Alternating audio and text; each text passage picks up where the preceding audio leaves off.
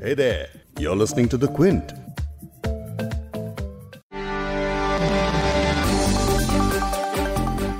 Virus महामारी ने तमाम देशों के पसीने छुड़ा दिए हैं। इसके चलते लगाए गए लॉकडाउन से अर्थव्यवस्था पर सबसे बुरा असर पड़ा है। लेकिन भारत की अर्थव्यवस्था को लेकर एक ताज़ा रिपोर्ट में जो अंदाज़ा लगाया गया है, वो काफ़ी ज़्यादा परेशान करने वाला है। इसके मुताबिक भारतीय इकोनॉमी पर इस महामारी का काफ़ी ज़्यादा और बुरा असर पड़ा है। हालात कुछ ऐसे हैं कि पाँच ट्रिलियन इकोनॉमी का सपना तो फ़िलहाल शायद सपना ही रहेगा। इंटरनेशनल मॉनिटरी फंड के मुताबिक बांग्लादेश, जो कल तक भारत से जीडीपी की रेस में काफ़ी ज़्यादा पीछे रहता था, वो तक महामारी के बावजूद प्रति व्यक्ति आए जीडीपी में हमसे शायद आगे निकल जाएगा। आज पॉडकास्ट में न सिर्फ़ इस हैरान और परेशान करने वाली रिपोर्ट पर बात करेंगे, बल्कि भारत की अर्थव्यवस्था पर काबू पाने के लिए क्या क्या किया गया, क्या गलतियाँ हुई, और आगे इकोनॉमिक प्लानिंग कैसे हो सकती है, इस पर कई एक्सपर्ट्स की राय आपको सुनाएँगे। क्विंट हिंदी पर आप सुन रहे हैं बिग स्टोरी हिंदी। मैं हूँ फबीहा सैयद। इस वक्त आईएमएफ की रिपोर्ट की अगर बात ना भी करें तो आप और मैं बस यही जानना चाहते हैं कि भाई अर्थव्यवस्था के अच्छे दिन कब आएँगे। इतना बता दीजिए। वेल well, इसका जवाब आईएमएफ की chief economist doctor Gita Gopinath दे रही हैं। वो ये कह रही हैं कि अच्छे दिन शायद 2022 से पहले नहीं आ पाएँगे।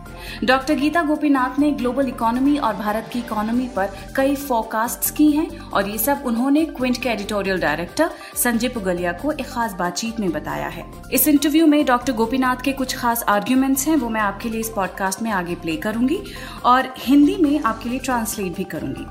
इनके अलावा इकोनॉमी के हाल को लेकर कोटक महिंद्रा बैंक के एमडी और सीईओ उदय कोटक और पूर्व वित्त सचिव सुभाष गर्ग को भी आप सुनेंगे। लेकिन पहले आईएमएफ की रिपोर्ट क्या कहती है, वो जान लेते हैं। आईएमएफ के वर्ल्ड इकोनॉमिक आउटलुक के मुताबिक 2020 में बांग्लादेश की प्रति व्यक्ति जीडीपी के 4 फ़ीसदी बढ़कर एक हज़ार आठ सौ अठासी डॉलर तक पहुँचने का अनुमान है। वहीं भारत की प्रति व्यक्ति जीडीपी के 10.5 फ़ीसदी गिरावट के साथ एक हज़ार आठ सौ सतहत्तर डॉलर तक पहुँचने का अनुमान है। और ये पिछले चार साल में सबसे कम आंकड़ा होगा। अगर ऐसा हुआ तो प्रति व्यक्ति जीडीपी को लेकर भारत दक्षिण एशिया में पाकिस्तान और नेपाल के बाद तीसरा सबसे गरीब देश बन जाएगा। जबकि बांग्लादेश, भूटान, श्रीलंका और मालदीव की हालत इस मामले में भारत से अच्छी होगी। तो ये संकट आखिर कब तक टल सकेगा? रिकवरी में कितना वक्त लगेगा? ये सब समझा रही हैं आईएमएफ की चीफ इकोनॉमिस्ट गीता गोपीनाथ, जो भी बता रही हैं, जरा गौर से सुनिए। फर्स्टली ये कह रही हैं कि अभी कोरोना वायरस संकट खत्म नहीं हुआ है और महामारी अभी चल ही रही है। जब तक ये रहेगा तब तक लोगों को सोशल डिस्टेंसिंग का पालन करना होगा। इसीलिए जिन सेक्टर्स में कांटेक्ट करना ज़रूरी होता है उनमें रिकवरी होने में अभी वक्त लगेगा। रेस्टोरेंट हॉस्पिटैलिटी, टूरिज़्म जैसी सेक्टर्स की रिकवरी धीमी होगी। जब वैक्सीन आ जाएगी या रहन सहन ठीक हो जाएगा, तब हालात सामान्य होंगे, लेकिन उसमें अभी वक्त लगेगा। इसके असर भी अलग अलग स्तर पर होंगे। विकसित देशों की तुलना में विकासशील देशों पर चीन को छोड़कर ज़्यादा बुरा असर हुआ है। 2019 की ग्रोथ तक वापस पहुँचने में कुछ देशों को 2022 तक का वक्त लगेगा।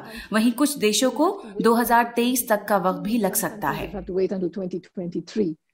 अब भारत की रोड टू रिकवरी की अगर बात करें तो भारत की वी शेप रिकवरी वास्तविक है या ये अस्थाई डिमांड की वजह से है? So I would not describe uh, इसके बारे में डॉक्टर गोपीनाथ कह रही हैं कि वो दुनिया के दूसरे देशों की तरह ही भारत की रिकवरी को वी शेप रिकवरी नहीं कहेंगी।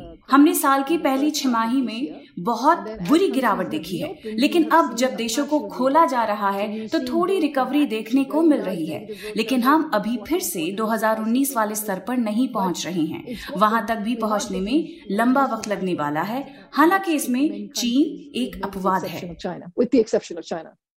हालाँकि आईएमएफ के वर्ल्ड इकोनॉमिक आउटलुक में कहा गया है कि 2021 में भारतीय अर्थव्यवस्था में संभवत 8.8 फ़ीसदी की जोरदार बढ़ोतरी दर्ज की जाएगी और वो चीन को पीछे छोड़ते हुए तेज़ी से बढ़ने वाली उभरती अर्थव्यवस्था का दर्जा फिर से हासिल कर लेगी। अब भारत सरकार की बात करें तो एक तरफ़ तो वो रिकवरी को लेकर तमाम आंकड़े पेश कर रही है, लेकिन दूसरी तरफ़ आईएमएफ ये कहकर और डरा रही है कि भारत की प्रति व्यक्ति जीडीपी बांग्लादेश से भी नीचे जा सकती है। अब सरकार को क्या करना चाहिए ताकि हम रिकवरी के रास्ते पर तेज़ी से आगे बढ़े? इस पर सुनिए गीता गोपीनाथ क्या कहती हैं। What is correct is that वो कहती हैं कि सरकार ने रिकवरी के लिए फ़िज़िकल मोर्चे पर कदम उठाए हैं लेकिन सरकार ने जो भी कदम उठाए हैं वो कर्ज देने लिक्विडिटी बढ़ाने से जुड़े हैं। लेकिन ज़्यादा लोगों को सीधा रकम दी जानी चाहिए। हम दुनिया में देख रहे हैं कि देश कम आय वाले लोगों के सीधे हाथ में पैसा दे रहे हैं जिससे इकोनॉमी में तुरंत रिकवरी देखने को मिली।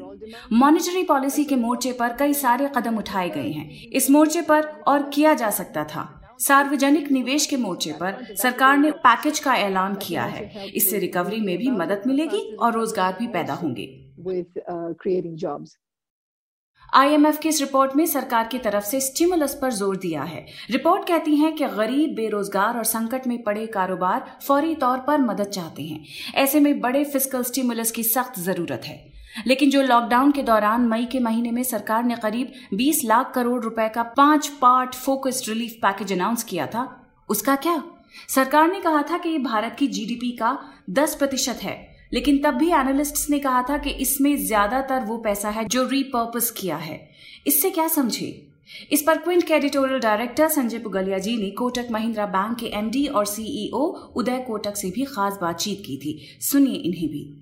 मेरे हिसाब से बड़ा पैकेज दिया fiscal package for bottom of the pyramid वो अच्छा था। साइमल्टेनियसली जो मॉनेटरी पॉलिसी एक्शंस लिए गए, जिससे ब्याज के दर बहुत से कम किए, वो ज़रूरत था लिक्विडिटी बढ़ा दी, इसलिए बहुत सारे बिजनेसेस बच गए हैं because of that third Bharat की एक्सटर्नल अकाउंट सिचुएशन अच्छी है। Low oil and lower gold import has helped India on the external front. तो unlike 2013 इस समय भारत की current account position balance of payments position बहुत ही सदर है चैलेंजेस क्या है चैलेंजेस फ़िज़िकल डेफिसिट और size of our fiscal deficit centre plus states ये प्री कोविड भी जरा हाई थी और इन ड्यूरिंग कोविड पीरियड बढ़ेगी। तो मेरे हिसाब से 12-13 परसेंट कंबाइंड फ़िज़िकल डेफिसिट हम पहुँच गए हैं। जिस तौर से आगे देख रहा हूँ और ज़रूरत है for more fiscal stimulus in the festival season मेरे हिसाब से Lakshman rekha on fiscal deficit centre plus states combined should be around 15 percent and उससे ऊपर संभाल के जाना चाहिए। और ये 15 परसेंट भी हम फ्यूचर जनरेशन से बोरो करके आज की जनरेशन के सर्वाइवल के लिए कर रहे हैं। तो हमें सबको याद रखना होगा कि जितना बोरोइंग आज कर रहे हैं नेक्स्ट जनरेशन से पैसा लेके आज खर्च कर रहे हैं। लेकिन आज कोविड टाइम है, ज़रूरत है सर्वाइवल का फाइट है और हमें करना ही चाहिए। और साथ साथ ये पूरी जो स्टिम्युलस है must move towards demand and even more for bottom of the pyramid देखो demand has to come from the bottom of the pyramid और इस पॉइंट पे हम जब देखते हैं इकोनॉमिक नंबर्स अप्रैल में और सितंबर अक्टूबर इकोनॉमी में रिकवरी दिख रही है। और ये प्रीटी सिग्निफिकेंट है। आप देखिए कार्स देखिए टू व्हीलर्स देखिए एंटायर डिजिटल इकोनॉमी देखिए ई कॉमर्स देखिए ट्रैक्टर्स देखिए construction equipment road construction equipment ये सब सेक्टर्स अच्छा कर रहे हैं। साथ में फार्मास्यूटिकल्स आईटी सो बहुत सारे sectors are actually doing well तो जैसा आपने सुना कि उदय कोटक का कहना है कि फेस्टिव सीज़न में सरकार को और मदद देनी चाहिए। इकोनॉमी में वैसे तो रिकवरी दिख रही है, लेकिन एयरलाइन होटल रेस्टोरेंट जैसे सेक्टर्स में अभी भी मंदी है। अब इस पर एक सवाल और उठता है, वो ये कि सरकार इस वक्त क्या अपनी जेब से और पैसा निकालने की स्थिति में है या नहीं?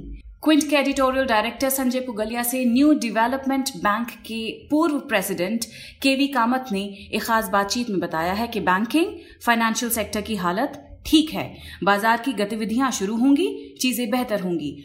इसकी वजह से ग्रोथ भी खुद लौटेगी। बिना सरकारी मदद के जो सेक्टर परेशानी में है, सिर्फ़ उन्हें मदद की ज़रूरत है। कामत जी का कहना है कि 18 महीने बाद 5 से 6 प्रतिशत की ग्रोथ की उम्मीद है। लेकिन बुनियादी सवाल वहीं का वहीं है कि इस क्राइसिस के वक्त सरकार की तरफ़ से बड़े कदम भी उठे हैं, लेकिन फिर भी नाकाफी लग रहे हैं। ऐसे में क्या करना चाहिए? इस पर भी सुनिए उदय कोटक को मेरी विचारधारा इस तरह की है कि ग्रोथ के साथ सस्टेनेबिलिटी और रेजिलियंस बहुत ही इंपॉर्टेंट है। यानी growth over a long period of time should happen और जो ग्रोथ हो रहा है वो रेजिलियंट होना चाहिए वॉलेटाइल कम होना चाहिए। हेल्थ केयर और एंटायर मेडिकल सेक्टर कोविड ने दिखाया है कि उसमें गैप्स है। इंडिया का spending on health care is very low 1.3 percent of GDP many countries like US and Germany are in double digit as a percentage of GDP on health care तो हमें health care पे percentage of GDP बढ़ाने की ज़रूरत है। साथ में education और नेचर एंड सस्टेनेबिलिटी ये तीन एरिया में मीडियम टर्म इन्वेस्टमेंट करने की बहुत बहुत महत्वपूर्ण अपॉर्चुनिटी और चैलेंज है। प्राइवेट सेक्टर के बगैर हेल्थ का बड़ा वाला काम हो नहीं सकता। दूसरे सेक्टर्स के बारे में भी मैं ये बात आर्ग्यू कर सकता हूँ। ऐसे में ये जो ट्रस्ट नहीं है प्राइवेट सेक्टर पे इंटरप्राइज पे मार्केट प्ले पर इसको कैसे एड्रेस किया जाए? ये क्वेश्चन सोचना चाहिए कि private sector must also think medium term ये जो क्वार्टर से क्वार्टर तक की जो साइकोलॉजी है, वो चेंज करके medium term strategy is important साथ साथ में सरकार को ये भी देखना होगा सेंटर हो या स्टेट्स के गवर्नमेंट की खुद की मैनेजमेंट कैपेसिटी में भी लिमिटेशंस हैं। डिफ़िकल्ट ऑप्शंस चॉइस है सरकार ने इकोनॉमी को ध्यान में रखते हुए फरवरी में जो बजट बनाया था, वो धरा का धरा रह गया है। एक तरफ़ तो टैक्स कमाने की वजह से सरकार की इनकम घटी है और दूसरी तरफ़ कोरोना वायरस संकट में हेल्थ पर खर्च बढ़ा है। ऐसे में आगे की इकोनॉमिक प्लानिंग कैसे हो? बजट के रिविजन के बारे में भी सरकार की तरफ़ से अभी तक कुछ भी नहीं सुना गया। ऐसा क्यों? इस पर एक और डिटेल बातचीत आप सुनिए। क्विंट के एडिटोरियल डायरेक्टर संजय पुगलिया और पूर्व वित्त सचिव सुभाष गर्ग के बीच। दुनिया में इस वक्त तो हम लोग मतलब सबसे तीन, सबसे स्लोएस्ट इकोनॉमीज हैं लार्ज इकोनॉमीज उनमें से हम एक हो गए हैं। छह महीने गुजर गए हैं। दुनिया के देशों ने स्टिमुलस दिया, चलिए उसमें फिलोसॉफी समझाई आपने कि कैसे सरकारें सोचती हैं। लेकिन फिर दूसरी बात यह है कि एक आपको गाइडेंस देनी पड़ती है, जिसके लिए बजट के नंबर आपको रिवाइज करने पड़ते हैं। ये सरकार का बुनियादी काम है। तो हमारे यहाँ बजट रिविजन वगैरह की कोई बात भी हम सुनते नहीं सरकार से। बजट रिविजन एक तरह से कर दिया। जब चार लाख करोड़ बोरोइंग बढ़ाई तो एक तरह से बजट रिवाइज हो गया। अब उसको आप औपचारिक जामा कब पहनाते हैं, ये डिपेंड करता है। अगेन जैसे स्ट्रक्चर काम करता है, जैसे सिस्टम काम करता है रिवाइज एस्टिमेट्स के टाइम पे ये सब चीज़ें आ जाएँगी बजट में। अनप्रेसिडेंटेड एक कदम होता अगर हम उससे पहले ही दोबारा बजट को रिवाइज कर देते। ऐसा फिर नहीं हुआ देश में किसी समय। कर सकते हैं, ऐसा कोई बात नहीं है। मेरे ख्याल से सरकार का ओपिनियन यही रहा होगा कि इसको चला लो, काम कर लो, और फिर रिवाइज एस्टिमेट्स के समय ये नंबर्स बजट में आ जाएँगे। सर आपने बड़ी इंपॉर्टेंट बात कही कि कम से कम आठ नौ परसेंट का ग्रोथ चाहिए इस देश को थोड़ा सा बेहतर और गरीबी से बाहर लाने और इनइक्वालिटी से बाहर लाने के लिए। लेकिन ऐसा लग रहा है कि इस कंसेंसस के साथ पॉलिसी मेकर्स बिल्कुल प्रसन्न हैं कि ठीक है आप सब लोग कह रहे हैं 2022-23 के बाद कुछ सालों के लिए हम पाँच परसेंट के ग्रोथ पोटेंशियल पे रहने वाले हैं। तो they are at peace with five percent और दस परसेंट की बेचैनी नहीं है जो हमारी गरीबी और बेरोजगारी को दूर करे। नहीं ये मैं आ, मैंने नहीं सुना है कि सरकार ने ये कहा है कि पाँच परसेंट ग्रोथ हमारी ठीक है। सो so, ये आप शायद अपना अनुमान लगा रहे हैं। मेरे ख्याल से कोई जिम्मेवार सरकार अगर हम पाँच ट्रिलियन डॉलर की इकोनॉमी की बात करते हैं और अभी भी कहते हैं कि चौबीस पच्चीस तक हो हालाँकि वो अब संभव नहीं लगता किसी भी तरह से। बट अगर चौबीस पच्चीस नहीं सत्ताईस अट्ठाईस छब्बीस सत्ताईस तो भी तक भी करना चाहेंगे तो भी हमें आठ परसेंट ग्रोथ चाहिए। तो ग्रोथ और इन्फ्लेशन भी चार पाँच परसेंट चाहिएगा ठीक है बारह तेरह परसेंट की ग्रोथ नॉमिनल होगी तब जाके हम उस स्तर पे पहुँचेंगे। तो ये मैं नहीं मानता कि सरकार बहुत लो ग्रोथ के लिए तैयार है। इकोनॉमी के लिए रोड टू रिकवरी कितना लंबा होगा और कितना इंतज़ार करना पड़ेगा। अर्थव्यवस्था कमज़ोर पड़ी, अपनी हड्डियाँ कैसी दोबारा मज़बूत कर सकती है। इसे लेकर आपको क्विंट के एडिटोरियल डायरेक्टर संजय पुगलिया के साथ कई बड़े इकोनॉमिक एक्सपर्ट्स के डिटेल्ड एनालिसिस हमारी वेबसाइट्स पर मिल जाएँगे। उनके लिंक्स शो नोट्स में मैं आपके लिए टैग कर रही हूँ। उन पर ज़रूर क्लिक करें, वो आर्टिकल्स वो वीडियोज़ ज़रूर पढ़िए, क्योंकि अच्छे दिन आने का हिसाब किताब आम जनता को सबसे पहले पता होना चाहिए। इस पॉडकास्ट के एडिटर हैं संतोष कुमार और इसे प्रोड्यूस किया है फबीहा सैयद ने। अगर आपको बिग स्टोरी हिंदी सुनना पसंद है तो क्विंट हिंदी की वेबसाइट पर लॉग ऑन कीजिए और हमारे पॉडकास्ट सेक्शन का मज़ा लीजिए।